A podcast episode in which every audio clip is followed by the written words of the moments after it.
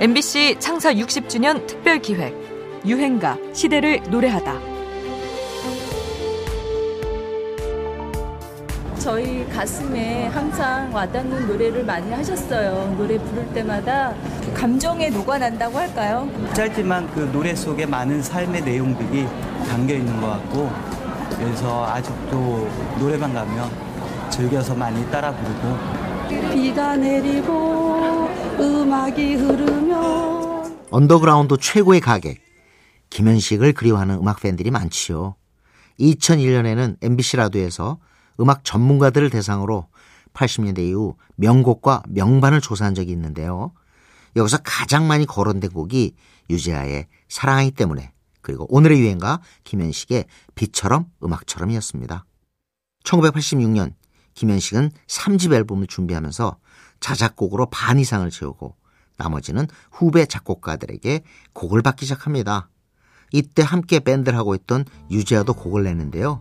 그 과정에서 둘 사이에 불화가 생겼다고 하죠. 유지아 씨가 워낙 초창 멤버였는데 이제 현식 형이 야 형 앨범 내야 되니까 곡들 좀 하나씩 가져와봐. 어, 그래서 저는 이제 쓸쓸하고 딱 하고 제안은 유지아 씨 1집에 있는 그 열 곡 있죠. 예.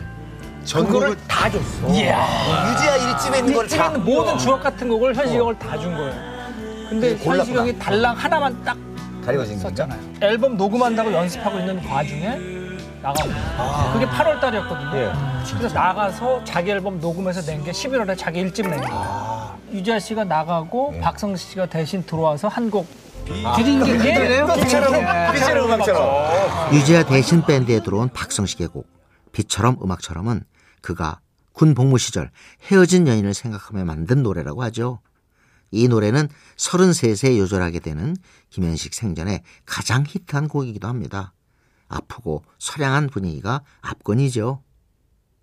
유재하, 빛과 소금의 박성식과 장기호, 또 봄, 여름, 가을, 겨울의 김종진 이렇게 쟁쟁한 후배 뮤지션들이 경쟁적으로 김현식에게 곡을 주고 싶어 했던 이유는 무엇이었을까요?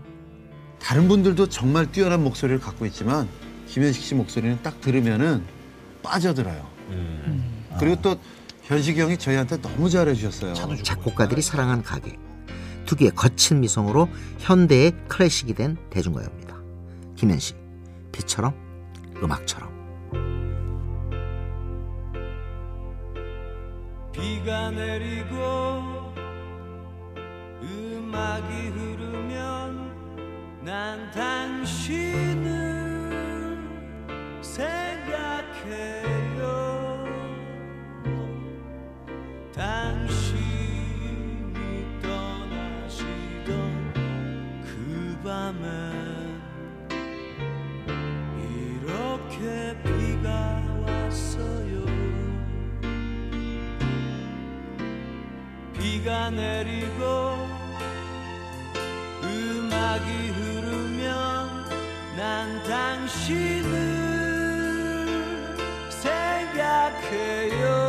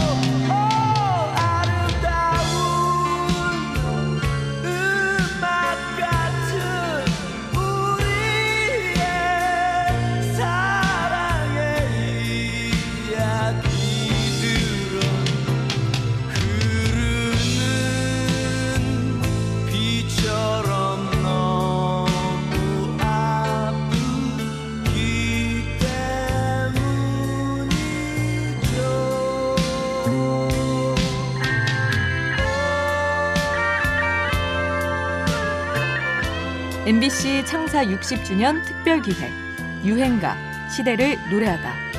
지금까지 음악 평론가 임진모였습니다.